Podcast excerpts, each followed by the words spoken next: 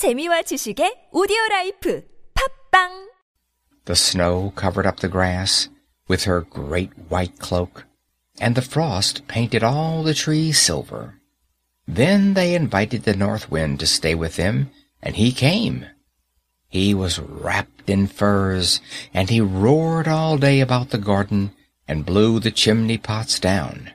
This is a delightful spot, he said. we must ask the hail on a visit. So the hail came.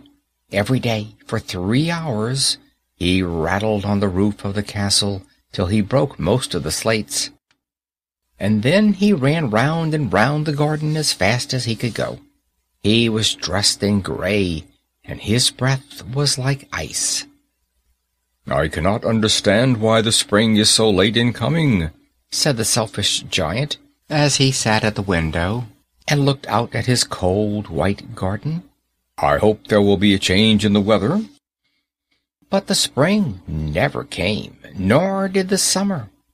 The autumn gave golden fruit to every garden, but to the giant's garden she gave none. He is too selfish, she said.